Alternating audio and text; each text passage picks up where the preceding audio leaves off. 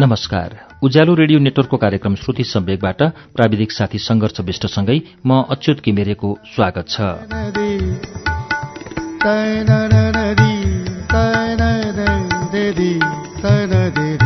श्रुति सम्वेकको आजको श्रृङ्खलामा पनि हामी दीपक सिन्जालीको उपन्यास मीराको वाचन लिएर आइपुगेका छौं। मीराको वाचन गएको साता तेस्रो श्रृङ्खला सुन्यौं। तेस्रो श्रृङ्खला पृष्ठ अन्ठाउन्नसम्म हामीले सुनेका छौं। तेस्रो श्रृङ्खलासम्म पुग्दा मीराले आफ्नो कहानी सुनाइरहेकी छिन्। मीराको छिमेकी काकाको श्रीमती बितेकी छन् र मीराले उनीहरूको परिवार र मीराको परिवार सँगै जस्तो बस्न थालेको छ। मीराको छिमेकी काकाको सानो छोरालाई मीराकै घरमा पालिँदैछ। अब के हुन्छ त? सुनौ दीपक सिन्जालीको उपन्यास मीराको चौथो श्रृङ्खला पृष्ठ उनासाठीबाट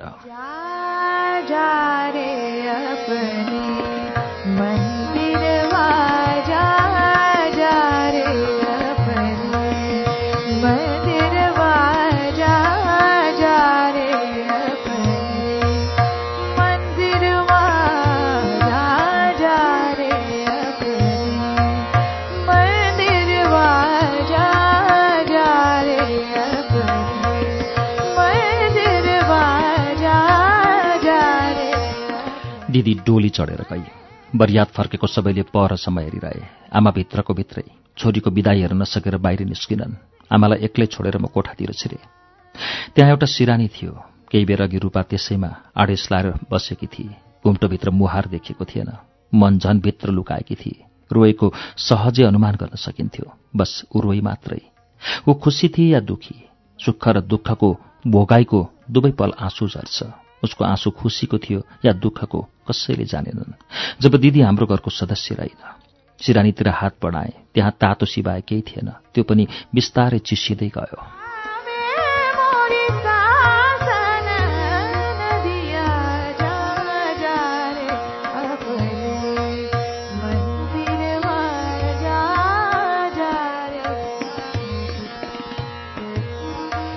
कुनै दिन मेरा पनि बलिन्द्र आँसु खस्नेछन्। म पनि कसैलाई सम्झेर रुँदियौँ।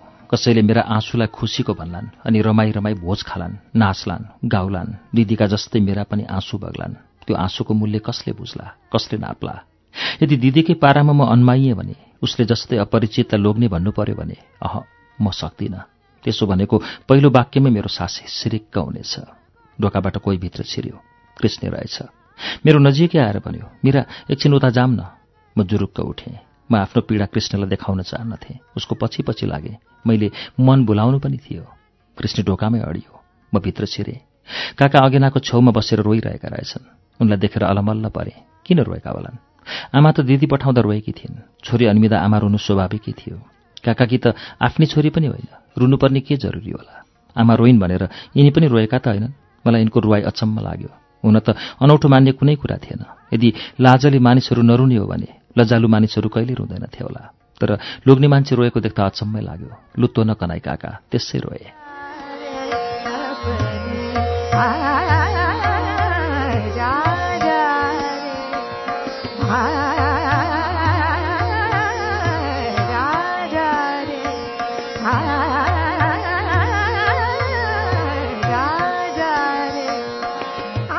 लोग्ने मानिस पनि रुँदा रहेछन्। दोस्रो पटक काका रोएको देखेँ पहिलो पटक काकीको मलामीबाट फर्किँदा रोएका थिए। आङ सिरिङ्ग भयो। कृष्ण नजिकै आएर उभियो। ऊ पनि चुपचाप थियो। आफ्नै अगाडि ठुले मान्छे रोएको देखेपछि अन्य मनस्कमा फसिँदो रहेछ। किङ कर्तव्य विमुड भएर हामी उभिरह्यौँ। काका रोइरहे। काका किन रोनुभएको? मैले सोधेँ। उनले शिर उठाएर आँसु पुछे। दुरुस्त रहने प्रयास गरे। हुप्प फुलेको अनुहार देखियो। पश्चातापमा जलेको जस्तो। उदास मुहार लिएर उनी बाहिर निस्के। पक्कै काका बिरहले हिँडे। मैले सोचेँ यिनलाई गोप्य पिरले पोलेको हुँदो। न्यास्रो मान्दै कृष्ण पनि उठ्यो। ऊ पनि भाव शून्य थियो। मलाई कृष्णको अनुहार बुढो बाँदरको जस्तो घिनलाग्दो लाग्यो। मैले भने छि के गर्या? मलाई उसको लाखे अनुहार पटक्कै मन परेन।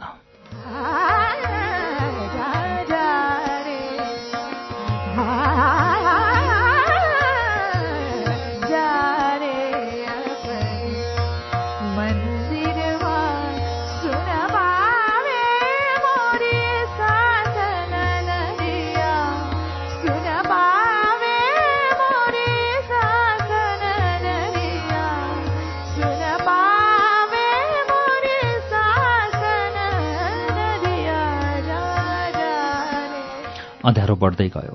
म यताउता रुमा लिएँ। केही पाहुनासँग आमा गफिरहेकी थिइन्। पाहुना पनि कति कति। हाम्रो बगाले खलक। काकाका आफन्तलाई पनि बोलाएका थियौँ। दुई घरका पाहुना थेग्नु भए त के? आमा काका यताउति कहीँ छैनन्। मैले जानकारी गराएँ। हुन दिए उता जा। आमा झर्किन्। कोही आँगनको छेउमा नाच्दै थिए। केही छिन त्यहीँ रमाए। अलिकति मन शान्त भयो। यत्रा धेरै मान्छे छन्। बाबुलाई हेर्ने कोही छैनन्। आमा गनगनाइन्। म भित्र छिरेँ। आइज बाबुलाई हेर आमाले भनिन्। काका अझै देखिएका थिएनन्। रूपाको बिहेले काकालाई आफ्नो बिहेको याद दिलाएको होला सायद। यादहरूले तिनलाई विरक्त गरायो कि काका रुँदै हिँड्थे। मैले भने आमा नबोली बाहिर निस्किन्। बाबुलाई च्यापेर सिरकभित्र पसे। को आए को गए मलाई ख्याल भएन। जति भित्र आए ती सबै बाहिर निस्के। अन्तिम पटक कोही भित्र आयो तर गएको थाहा पाइन। बाबु सुत्यो प्रश्नसँगै आमाभित्र छिरिन्। म उठेँ। आमाको अघि काका पनि थिए पागल जस्तो। उनी शिर झुकाएर भुइँमै बसेका थिए। म बाबुतिर फर्किएँ।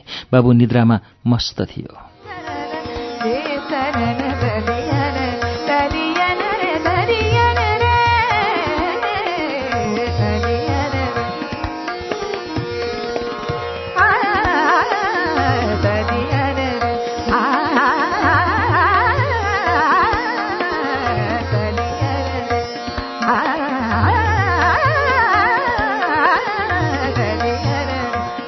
बलजफ्ती काकालाई उठाएर खाटमा राख्यौँ। आमाले काकाको पेटमा समाइन्। मैले कोखा समातेँ। काका रक्सीले मातेर रियाल चुहाइरहेका थिए।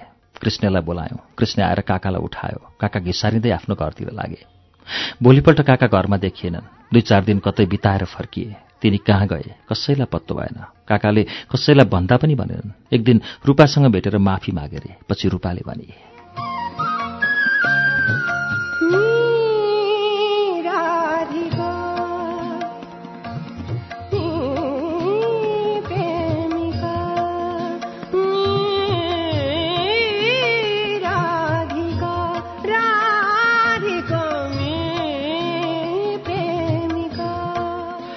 घरमा श्री स्वस्तानी पूजाको आयोजना थियो।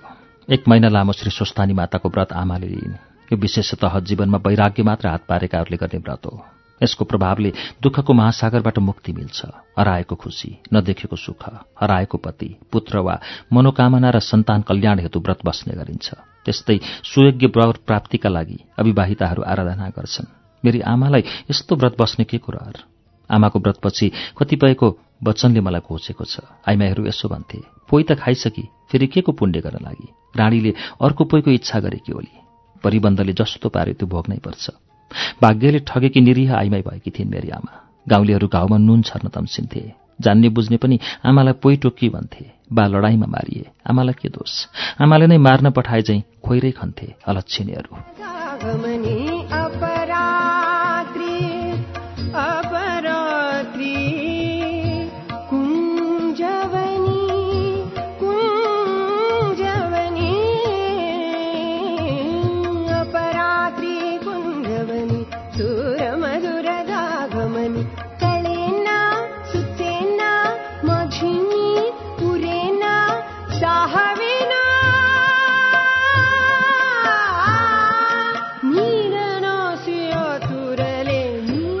आमाको उपासनाले मलाई घरको बोझ थपिएको थियो।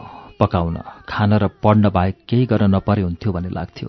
घरको काम भ्याउन धौ धौ पर्थ्यो। एक महिना जेनतेन घर तानेकै थिएँ। आमा पूजा सरजाम जोड्दै थिइन् काका र कृष्ण पनि हामीलाई सघाउन यतै आएका थिए।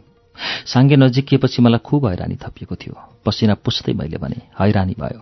मैले त बिस्तारै भनेकी थिएँ कृष्णलाई सुनाउन। आमाले पनि सुनिछन्। मलाई चपार्दै भनिन् भगवान्लाई हेला नगर फेला पार्लिस। काकाले पनि चाल पाइहाले। यस्तो बेला झ्याउ मान्नुहुन्न कुभलो हुन्छ मुन्डे भने। काका पनि कराएपछि कृष्णतिर फर्किए।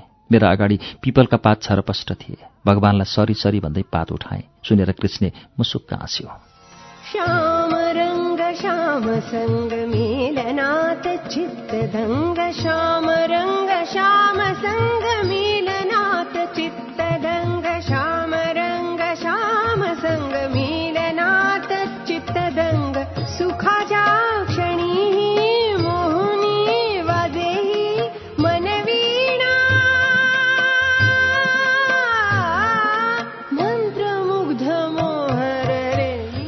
पूजाको दिन कृष्ण पण्डित लिन गयो। रूपा पनि आएकी थिए दिदीबहिनी मिलेर प्रसाद मिलायौँ।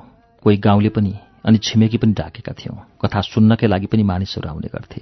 बीचमा थोरै झन्झट बेहोर्नु पर्यो। साँझ पख पूजा सक्यौँ। अबेरसम्म बसेर निम्तालेहरू आफ्ना घरतिर लागे। मध्यरात पनि बितिसकेको हुँदो हो। म सुटुक्क भित्र बसेँ। बिरालाको चालमा। चिसोले पाइताला झर्ला चाहिँ भएको थियो। सिरकभित्र पनि हावा थिग्रिएको थियो। ज्यादै कष्टसँग आराम गरिरहेँ। पाइतालामा ताप भरिँदै आयो। म नोस्टाल्जिक भएँ। भर्खरै मैले के गरेँ? कृष्णको एकै इसारामा म निस्केँ। एकदम सहजै म उसको साथ लागेँ। दायाँतिरबाट खोलामा झरेपछि उकालो चढ्नु पर्थ्यो। एक कान्डुमा आफै उक्लिएँ। अर्कोमा उसले तान्यो। सानो गोरेटो कटेपछि बल्ल मनमा डर भरियो। म थर्र कामेँ। ठूलो सिमलको फेदनिर फराकिलो छपनी ढुङ्गो थियो। ढुङ्गामा अडिएर कृष्णले भन्यो वै किन कामेकी? म अझै काँपिरहेँ। कृष्ण मेरो सामुन्य उभियो। म लुगलुग कामिरहेकी थिएँ। उसले बलियो गरी मेरो नाडी समात्यो। मानौ हातले ऊ मलाई साहसको ढाडस दिइरहेछ। म उसका पाखुराले मेरा हात ताने। तब म बिस्तारै ऊ भएतिर खिच्चेँ। उसले मलाई आफ्नो बाहुमा कस्यो। न डराउ म छु नि।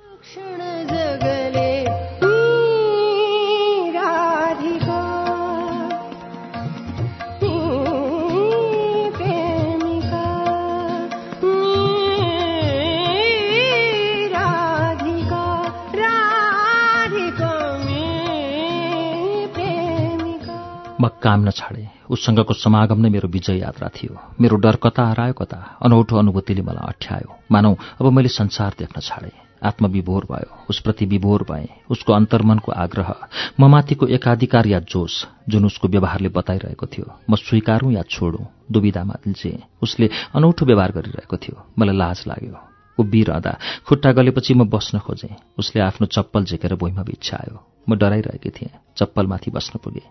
बसेकी मात्र थिएँ। उसले उठायो र आफू त्यसमाथि बस्यो। भन्यो आऊ तिमी काखमा बस। उसले मलाई तान्यो। म उसको काखमा तिर्सिएँ। मलाई काखमा नभएर कुनै सुसम्पन्न दरबारी आसनमा बसे चाहिँ लाग्यो। उसको काख कुनै महाराजा दिराजको आसनभन्दा धेरै महत्वको थियो खास गरी मेरा लागि।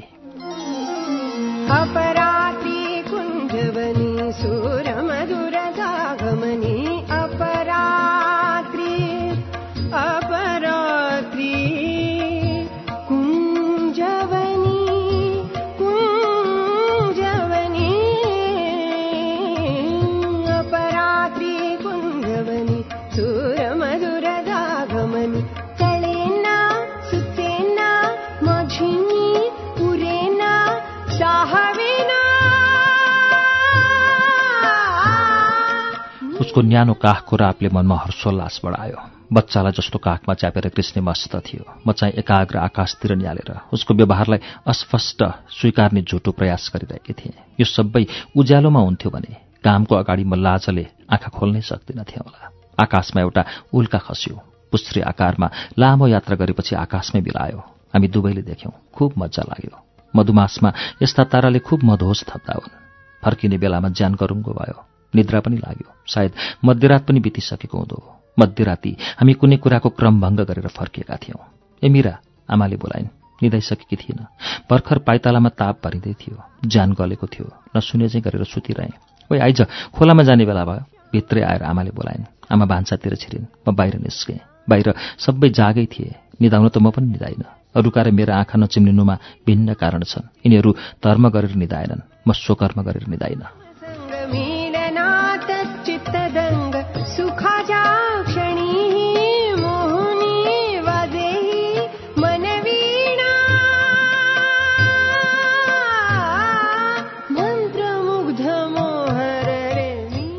पूजाका एक एक सरजाम सबैले उठाए। म भने आलटाल गरिरहेँ। पूजाको यज्ञ नछुन मन लाग्यो। मेरो जिउ बिहान जस्तो शुद्ध थिएन। म गोप्य रूपमै कुनै कुरा क्रमभङ्ग गरेर आएकी थिएँ। भगवान्लाई ढाक्न हुन्न मनमा नै सोचिरहे। यहाँको चोखो प्रसाद खोइ? आमाको आवाजले तन्द्राबाट पिउजाइदियो पूजा साङ्गेको दिन तयार पारिएको परिकार एक सय आठ चिजहरूले बनेको हुन्छ। त्यो मध्ये पहिले निकालिएको चोखो प्रसाद आफ्नै पतिलाई पति नभए पुत्रलाई पुत्र नभए मितपुत्रलाई मितपुत्र पनि नभए धर्मपुत्रलाई दिनुपर्छ। यदि उल्लेखित कोही पनि नभए गङ्गामा मनोकामना सिद्ध होस् भनी बगाउनुपर्छ। यदि भक्तिमा कुनै त्रुटि भएको भए तत्कालदेखि नै हानि हुन्छ। स्वच्छ मनले उपासना गरेको भए सबै कामना परिपूर्ण हुन्छन् बिहान पण्डितले भनेको सुनेकी थिएँ। आमा त्यही प्रसाद खोजिरहेकी थिइन्। मलाई के थाहा? त्यो चोखो प्रसाद थियो। कतै बाघ गर्जियो थर्र मुटु काम्यो ला त्यो प्रसाद त मैले काकालाई पो दिएँ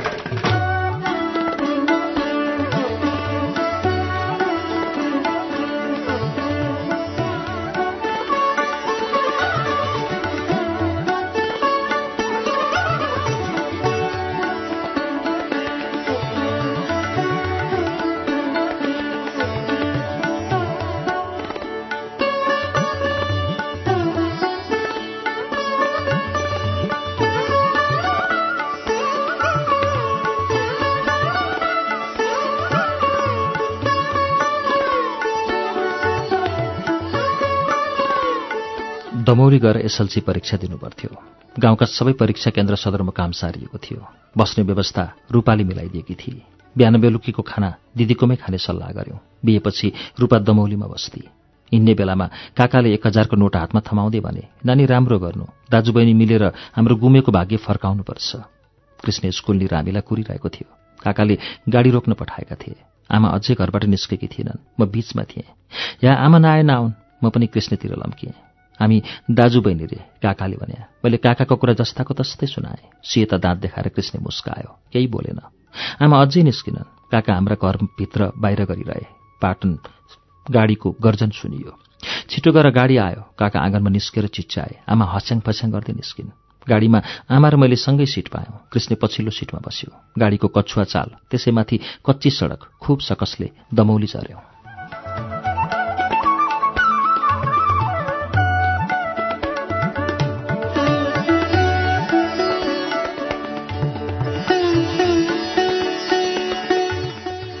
आमाले हतार हतार झोला पछारिन्। धुलो र धुवाले सबैलाई लट्ठ पारेको थियो। कच्ची सडकमा गाडीको उफ्राइले मासु गलेर नौनी चाहिँ भएको थियो। रूपाले चिया पकाएर खुवाई। रूपा भातगाउँमा बस्थे हाम्रो सेन्टर पनि भातगाउँकै निर्मल माविमा थियो। दिदीले स्कुलकै अघिल्तिर हामीलाई कोठा खोजिदिएकी थिए। कपडा बोकेर आमा निस्किन्। कोठा नजिकै रहेछ। पाँच दस मिनटको बाटोमा। हप्प गर्मीले पसिना काट्यो रूपा झ्याल खोल्न गई। आमा भुइँ सफा गर्न थालिन्। खाट एउटा मात्र थियो। हामी एउटै खाटमा सुत्छौँ। मनमा नै सोचेँ छि के सोचेछु? लाज मर्दो कुरा। मलाई मुसुक्क हाँस्न मन लाग्यो। आमाले भनिन् मेरा खाटमा सुत फेरि तेरो ढाड दुख्छ। बिरामी पर्लिस्। आमाले किटेर भनेपछि सुत्नेको समस्या समाधान भयो। उनको माया र विश्वासले एकपल मलाई लज्जित बनायो। म निउरिएँ मलाई भने एउटै बिस्तारा लगाउन मन थियो।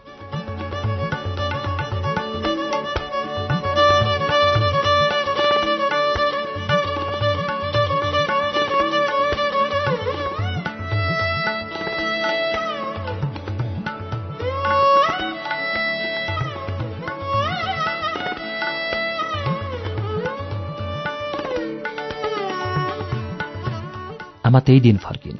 उनलाई बाबुको खुब पीर पर्थ्यो। बाबु काकासँग छोडेका थियौँ। लामो समय घर बाहिर बस्नु परेको थियो। के के भोग्नुपर्ने हो? के के देख्नुपर्ने हो? आमालाई एक्लै घरमा छोडेकी छु। एक्लै के पो गर्लिन् बाबु कसले हेर्ला? भात कसले पकाइदेला? मलाई आमाको धेरै नै माया लाग्यो। दिदीले खाना खाने आग्रह गरी दिदी मैले नजिकै गएर बोलाएँ। ऊ भाँडा माझिरहेकी थिए उसले आँखा बटारी। म यतै बस्छु तिमीसँगै। पल्लो कुनाबाट कृष्णले आँखा चम्कायो। दिदीको भन्दा पनि उसको जवाफको बाटो हेरिरहेकी थिएँ। उसले विस्फारित नजरले हेऱ्यो र यथास्थानमा फर्कियो। उल्टो दिदीले पो सोधी किन? त्यसै मैले यतिमै कुरा सकेँ। रूपाले मेरो प्रस्ताव स्वीकार गरी म यतै बस्ने भएँ। कृष्ण हिँड्न तयार भयो। निनाउरो मुख लाएर ढोकामा उभियो। बाहिर भित्र गर्दै एकछिन टहलियो। सायद ऊ मलाई पनि सँगै लान चाहन्थ्यो।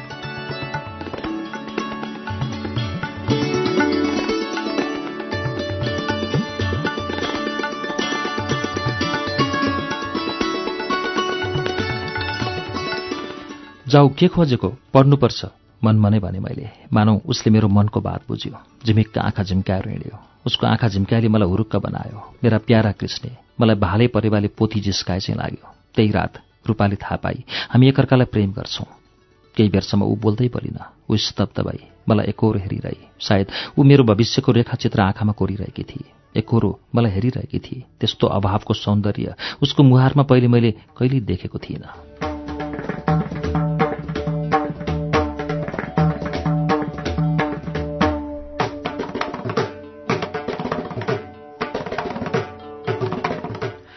दिदी मैले केही बिराएर मैले भने तिमीलाई कस्तो लाग्छ? सिरानी तानेर उसले भित्तामा अडेस लगाई। भावहीन अनुहार लिएर बिजुलीको चिमतिर फर्की। उसले कुनै जवाफ दिइन। दुई हप्तापछि परीक्षा सकेर हामी घर फर्क्यौँ। घर फर्किने दिन दिदीले भने सकेसम्म आफूलाई सम्हाल। अरूको कदर गर। सानै उमेरमा प्रेम नगर। रूपाले भन्न त भने तर मैले त्यसको अर्थ बुझिनँ।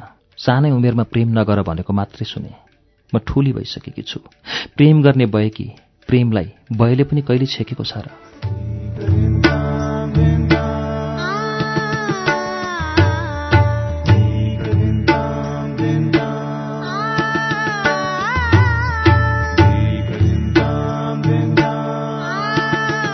कार्यक्रम श्रुति सम्वेकमा अहिले तपाईँले सुन्नुभएको वाचन दीपक सिन्जालीको उपन्यास मीराको वाचन हो। यसको बाँकी अंश वाचन लिएर केही बेरमा आउनेछु। उज्यालो सुन्दै गर्नुहोला।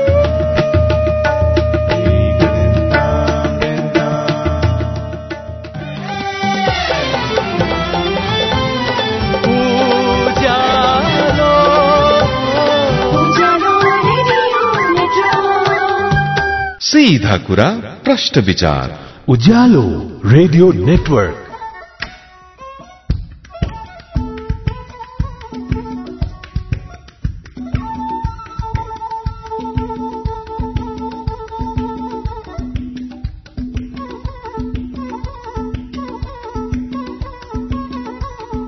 कार्यक्रम श्रुति सम्वेकमा तपाईँलाई फेरि स्वागत छ।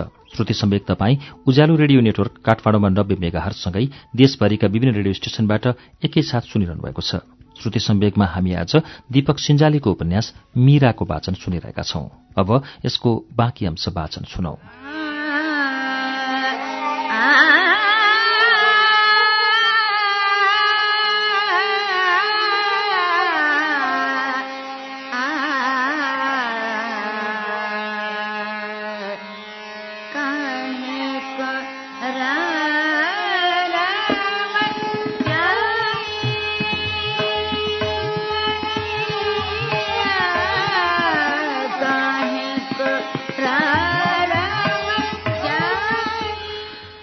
वर्षा लाग्न साथै लामो झरी सुरु भयो।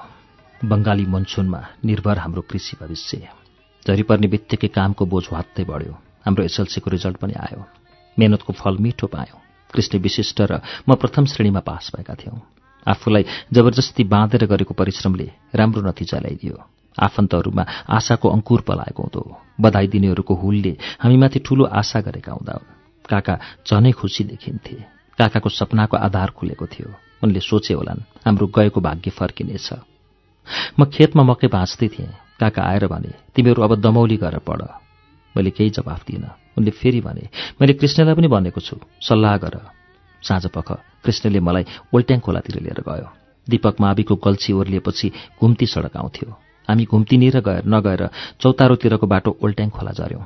वर्षाको भिलले गर्दा खोला बेसी ठूलो भएको थियो। खोला तरेर बुढुवा फाँटको सडकतिर उक्लियौँ।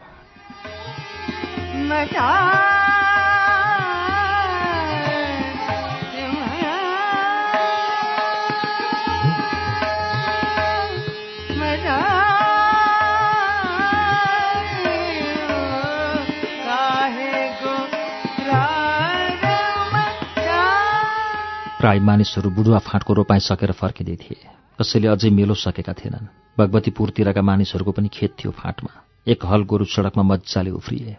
कृष्णले गोरु दपाएपछि हामी चौतारोमा उक्लियौँ। बाले के भने तिमीलाई? बरको फेदमा बसेर कृष्णले सोध्यो। हामी दमौली गएर पढ्नुपर्ने रे। कृष्ण केही बेर चुपचाप बस्यो। सायद उसले मलाई बोल्न समय दिएको थियो। मैले सोधेँ तिम्रो के विचार छ? कृष्ण अझै पनि चुप थियो। लाग्यो उसले मेरो विचार जान्न चाहेको छ। मैले भने काकाले ठिकै भनेका हुन्। हामी उतै गएर पढ्नुपर्छ। राम्रो भविष्यका लागि।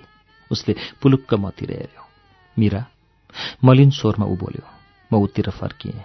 गम्भीर भएर भन्यो म जान्न।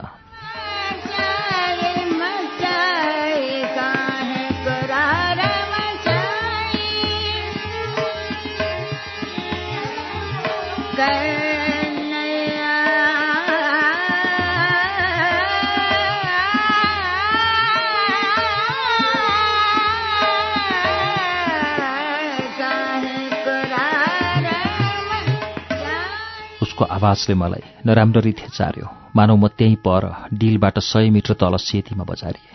उसले भन्यो मलाई दमौली जान उचित लागेको छैन। उसको दोस्रो वाक्यले पनि मलाई निराश बनायो। म सङ्गीत रोकिएर जिङ्रिङ्ग परेकी नर्तकी जस्ती भएँ। मेरो अन्य मनस्कलाई उसले ख्याल गरेको हुँदो सायद। आफूलाई निश्चित गरेर स्पष्टीकरण दियो। म जान्न बा एक्लै हुन्छन्। काम गर्लान् कि पकाएर खालान्। त्यो त हो। मैले आफ्नै मन बुझाएँ। त्यति भनिसक्दा मेरो पनि मन गलेको थियो।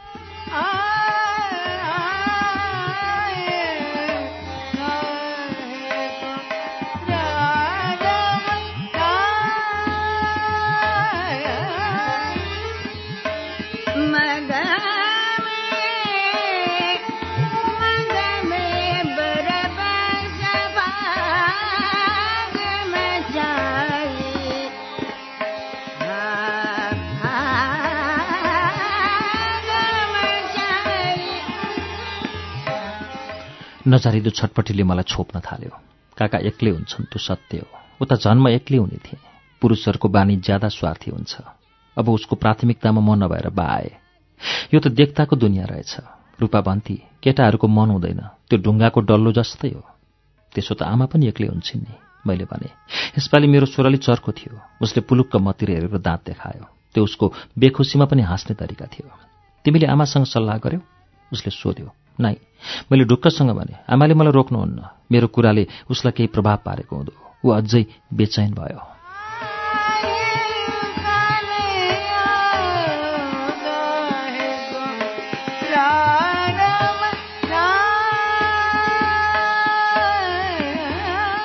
छे म कस्ती। आमा के गर्लिन् त्यति पनि सोच्न सकिनँ म गएपछि आमा पनि एक्लै हुन्छन्। काम कसले गर्ला? बाबु कसले हेर्ला? मैले उपाय सुझाएँ। काका र आमा एउटै भान्सामा खाए हुन्छ। यसपालि मेरो कुराले उसलाई छोएन। मानौ उसले सुन्दै सुनेन। ऊ सोचमग्न रह्यो। मानौ कुनै खगोलीय पिण्डको गहिराईसम्मै उसले लेखाजोखा गरिरहेको छ। वास्तवमा दमौली गएर प्राप्त गर्ने कुरा के छ? उसले सोध्यो। मलाई झनक्क रिस भने नगए गुमाउने कुरा चाहिँ के छ नि? कृष्ण चुप लाग्यो। म पनि चुप रहेँ। मलाई अझै गोप्य सुखले तानिरहेको थियो। सायद जिद्दी गरेर पनि म त्यो जित्न चाहन्थेँ।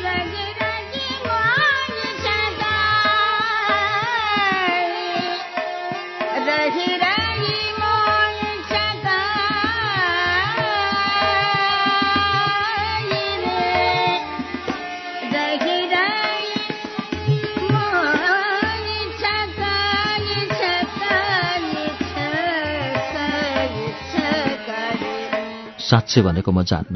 कृष्णले फेरि त्यही कुरा दोहोऱ्यायो। म पनि जान्न। एक्लै जाँदै जान्न। मैले कड्केर भने काकाले बिहे गरौँ उनलाई साथी हुन्छ। मेरो बोली फुत्किहाल्यो। बोलिसकेर आफैलाई लाज लाग्यो। छि के बोलेछु? के बोले कि? केटाकेटी बुद्धि उसले घृणाभाव देखायो। अन्तिम पटक सोध्छु। मैले भने तिमी जाने कि नजाने? जान्न उसले भन्यो। म चुप लागेँ। केही बोलिनँ। खुरु खुरु गरेर आएँ। मलाई कृष्णसँग रिस उठेको थियो।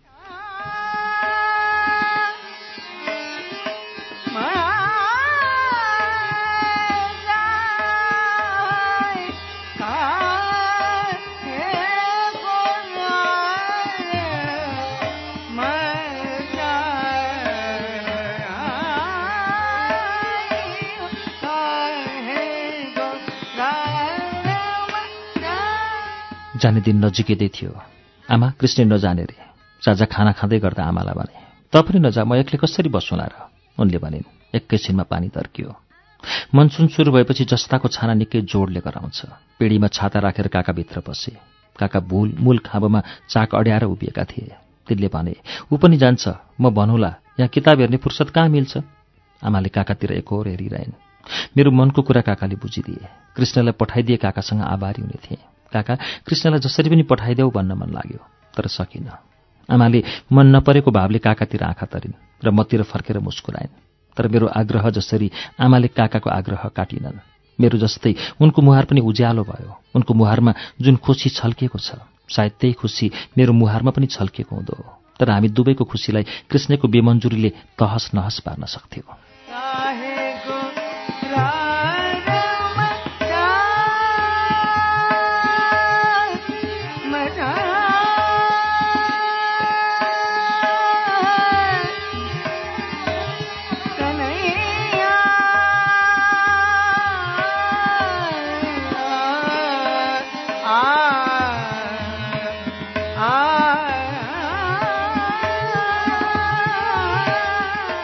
भोलिपल्ट कृष्णलाई फकाएँ भलिभाँति दुःख पोखेँ मेरा रहरहरू बताएँ भने कृष्ण मेरा कृष्ण तिमी मसँगै जाम तिमी बिना म एक्लै जाँदै जान्न बस्दै बस्दिन तिम्रो याद कति आउला कसरी पढौँला तिम्रो याद झल्को कसरी मेटौँला अझै थपे तिमी जानै पर्छ मलाई एक्लै त्यो मान्छेको हुलमा पठाउन पाउँदैनौ म केवल तिम्री हुँ म तिम्रो सम्पत्ति पनि हो भन्ने लाग्दैन तिमीलाई आफ्नो सम्पत्तिको सुरक्षा गर्नु तिम्रो कर्तव्य हो तिमी जान्न नभन ऊ डेक चलेन मेरा शब्द त्यसै खेर गए। मैले त ढुङ्गाको भगवान्लाई व्यथा सुनाए चाहिँ भयो। मन खिन्न भयो। कतै मैले ढुङ्गाकै कृष्णलाई त माया गरेकी होइन। हुन पनि त्यस्तै भयो। मैले ढुङ्गे कृष्णलाई नै माया गरेकी रहेछु। उसले हामी आमा छोरी दुवैलाई निराश बनाइदियो। मैले पुकारेको पनि काम लागेन। पोस्टरका भगवान्ले चाहिँ मेरा भगवान्ले पनि कुरा सुनेनन्। मनमा नै एउटा रहरको घर बन्यो र फेरि भत्कियो।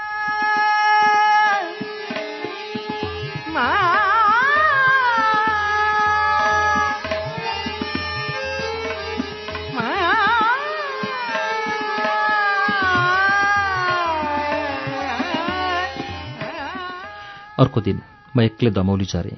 पराशर कलेजमा भर्ना गर्ने सल्लाह भएको थियो। दुवैजनाका लागि एउटा कोठा लिने निदो गरेका थियौँ। दिदीले कोठा खोजिदिएकी थिए। खाने बस्नेको सम्पूर्ण व्यवस्था मिलाए। मलाई एक्लै त्यहाँ बस्न मनै थिएन। आमा र काकाले अराए चाहिँ बन्दोबस्ती मिलाएर फर्किए।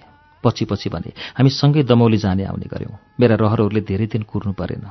चपक्कै हुने गरी दमौलीमा मेरा रहरहरू फुले। त्यसरी फुलेका रहरको मगमग बास्ना पनि निस्केछ। त्यो बास्ना गाउँटोलसम्मै बसाइसकेछ हामीले पत्तै नपाइकन। म झन्झन परिपक्व बनिरहेकी थिएँ। साधारण तरुणीभन्दा बेग्लै। त्यतिन्जेल हामीले एकअर्काप्रति पुरै जीवज्यान समर्पित गरिसकेका थियौँ। अब संसारमा एउटा साधारण मानिसले भोगचलन गर्ने कुनै पनि कुरा भोग्नलाई हामीसँग बाँकी थिएन। कृत्रिम एवं भौतिक कुराभन्दा बाहेक यस मामिलामा म भुक्तभोगी भएकी थिएँ।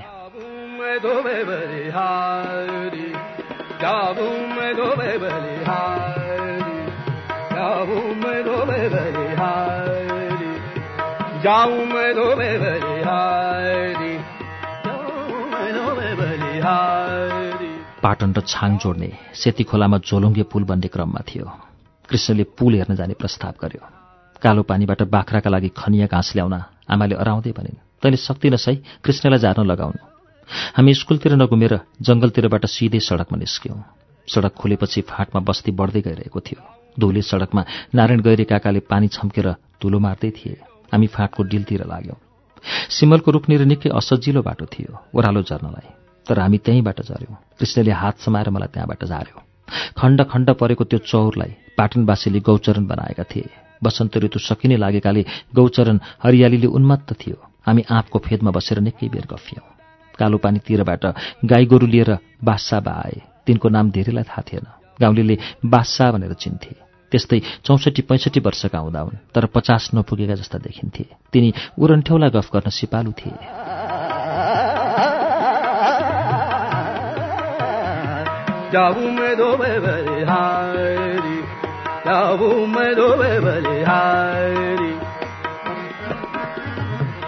सम्मरेको छोरो होइनस् त? बादशाहले सोधिहाले। हो कृष्णले जवाफ दियो। मलाई चिन्नुभयो मैले पनि सोधिहालेँ। चिने किन नचिन्नु? त छुचुमुन्द्री इन्डियातिरका। तिनले भने तिनको मुखमा भारत र इन्डिया छुट्टा छुट्टै देशको रूपमा सधैँ झुन्डिरहेको हुन्थ्यो। तिनले पैँतिस वर्ष भारतमा दरोगा भएर बिताएका थिए। नेपाललाई भारतको एउटा शाखाका रूपमा व्याख्या गर्थे तिनले। हरेक विषयलाई भारत र नेपालसँग जोडेर गफ गर्थे मिलाइहाल्थे। तिनले भुइँमा ढुङ्गाले कोर्दै कृष्णलाई भने त भारत। फेरि मतिर हेरेर भने त नेपाल। बीचमा घेरा तानेर भने अब यहाँबाट गोर्खाकालिका आउँछ। भारतको दुई मुख रेल। तिनले हामी दुवैतिर हेरेर भने तिमीहरूको मेल कहिले पनि हुँदैन। कृष्णले प्रसङ्ग बदलेर भन्यो बासाबा तपाईँले कति वर्षमा बिहे गर्नुभयो? उनी केही बेर चुप लागे कृष्णले फेरि सोध्यो कति वर्षमा बिहे गर्नुभयो? बादशाहले नाक खुम्चाएर भने पच्चिस वर्षमा बिहे गरे सात वर्षकी दुलै थिए। आम्मा जम्मा सात वर्ष कि मैले सोधेँ बिहे गरेर दुलेलाई स्याहार गर्नु पर्थ्यो तिनले मतिर हेरेर भने अचेल त्यस्तो हरायो। अचेलको ठिक कि पहिलेको बा कृष्णले सोध्यो तिनले फेरि नाक खुम्चाएर भने अचेलकै ठिक नि बिहे गरेर दस बाह्र वर्ष कुर्नु पर्थ्यो छोराछोरी पाउन। तिनले लामो सास तानेर भने अचेलका त ल्यायो ल्याएकै वर्ष बच्चा कोराल्छन् कोरल्ने बेलामा ल्याउँछन् नि अचेल कृष्णले अझै थप्यो। बिग्रियो बाबै जमाना उल्टियो। तिनले अनौठो किसिमले भने यो त इन्डियाभन्दा पनि बाहिरको चलन आयो। प्रमाणित गर्न बिहे गर्ने चलन।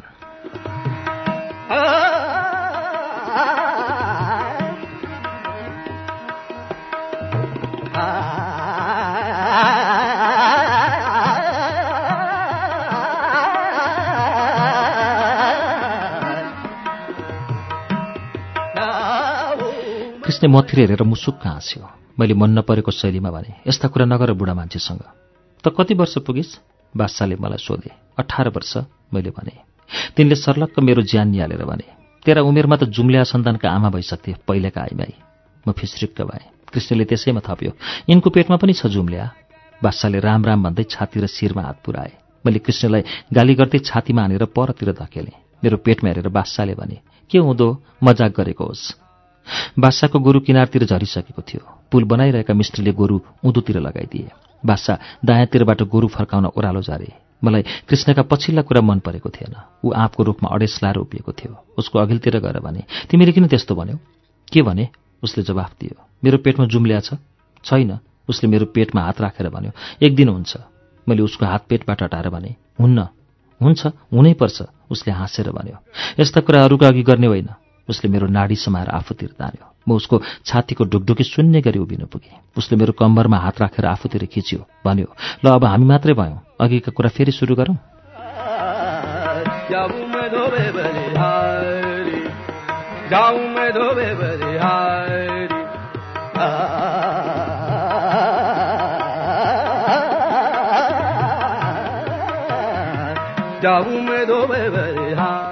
मैले उसको छातीमा हिर्काएँ र उसको बाहुबाट फुत्किएँ।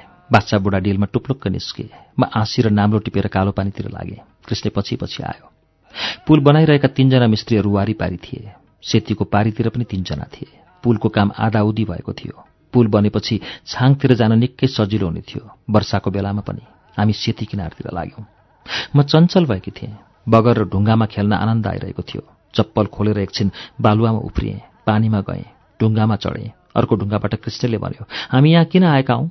रमाइलो गर्न। मैले भने तिमीलाई रमाइलो लागेको छैन? कृष्ण मुसुक्क हाँस्यो म पनि ऊ भएको ढुङ्गामा चढेँ। कृष्णले मेरो हात समाएर माथि तान्यो कानमा खुसुक्क भन्यो अघि पो रमाइलो थियो। ज्यानले मात्रै रमाइलो दिन्छ केटाहरूलाई मैले मन नपरेको शैलीमा भने। उसले पुलतिर हेरेर भन्यो यस्तो ढुङ्गामा उभ्यायो? नत्र भने जानेको थिएँ। म आँखा तरेर बगरमा ओर्लिएँ। हामी कालो पानीतिर लाग्यौँ। कृष्णले खनिया जारी दियो उकालो लाग्नै लाग्दा फेरि बादशाह भेटिए। बाटो छेकेर तिनले भने अहिले त शङ्कै लाग्यो। गोर्खाकालिकाको कानमा नपरोस्। तेरा पेटमा त जुम्ल्या नै छन् कि क्या हो?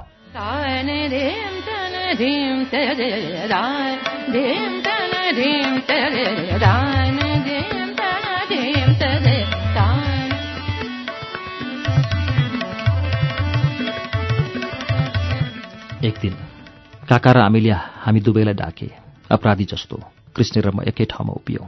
म डराएकी थिएँ। कतै हाम्रा कुरा काका र आमाले चाल त पाएनन् नत्र हामी दुवैलाई एकैचोटि किन डाक्थे? म आत्तिएँ। दिदीले हाम्रो बारेमा सबै कुरा बताइदिए भन्ने लाग्यो। म डराएको डराए भएँ। आफ्ना कर्तुतहरू खोलिँदैछन् भन्ने जानेपछि खुबै डर लाग्दो रहेछ। बरु कृष्ण कति डगमगाएन। पुरुषहरू मनका कति बलिया हुँदो रहेछन् भन्ने मैले महसुस गरेँ।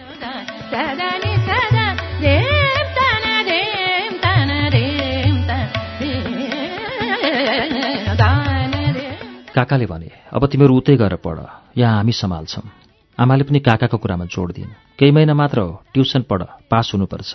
धन्न हामी बच्यौँ। मलाई ठुलो भारी पञ्चायत चाहिँ लाग्यो। डरले थरथराइरहेको मुटु शान्त भयो। कृष्ण घोसे मुन्टु लाएर चुपचाप बसिरह्यो। मलाई आमा र काका दुवैसँग अचम्म लाग्यो। के आमा एक्लै हुँदिन अरूको जेसुकै होस्? मेरो त त्यही कुराले रहर उजाडिएको थियो। मनमा हर्ष भरियो। हुन्छ। कृष्णभन्दा पहिले मैले जवाफ फर्काएँ। के खोज्छस् कानो आँखो? भने चाहिँ म खुसीले उचालिएकी थिएँ। हामी लामो समयसम्म सँगै बस्न पाउने यही मौका थियो। बेला बेलामा आउजाउ त भइ नै रहन्थ्यो। बितेको डेढ वर्षमा त्यस्ता अत्कल्चा खुसीका दिनहरू कैयौँ पटक सँगै बिताइसकेका थियौँ। तर यसरी लामो समयसम्म सँगै बस्न पाएका थिएनौँ।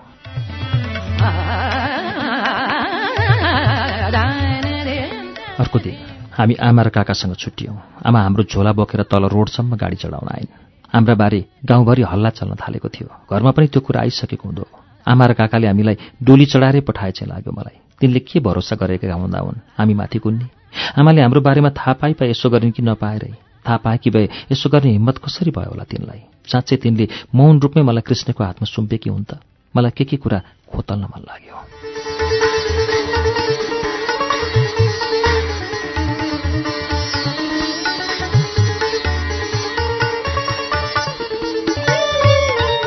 श्रुति सम्वेगमा दीपक सिन्जालीको उपन्यास मीराको चौथो श्रृङ्खला वाचन हामीले यहाँ ल्याएर रोकेका छौं। अर्को साता मीराको पाँचौं श्रृङ्खला लिएर आउनेछौं। तबसम्मको लागि प्राविधिक साथी संघर्ष विष्ट र म अच्युत घिमिरी विदा हुन्छौ। नमस्कार शुभरात्री।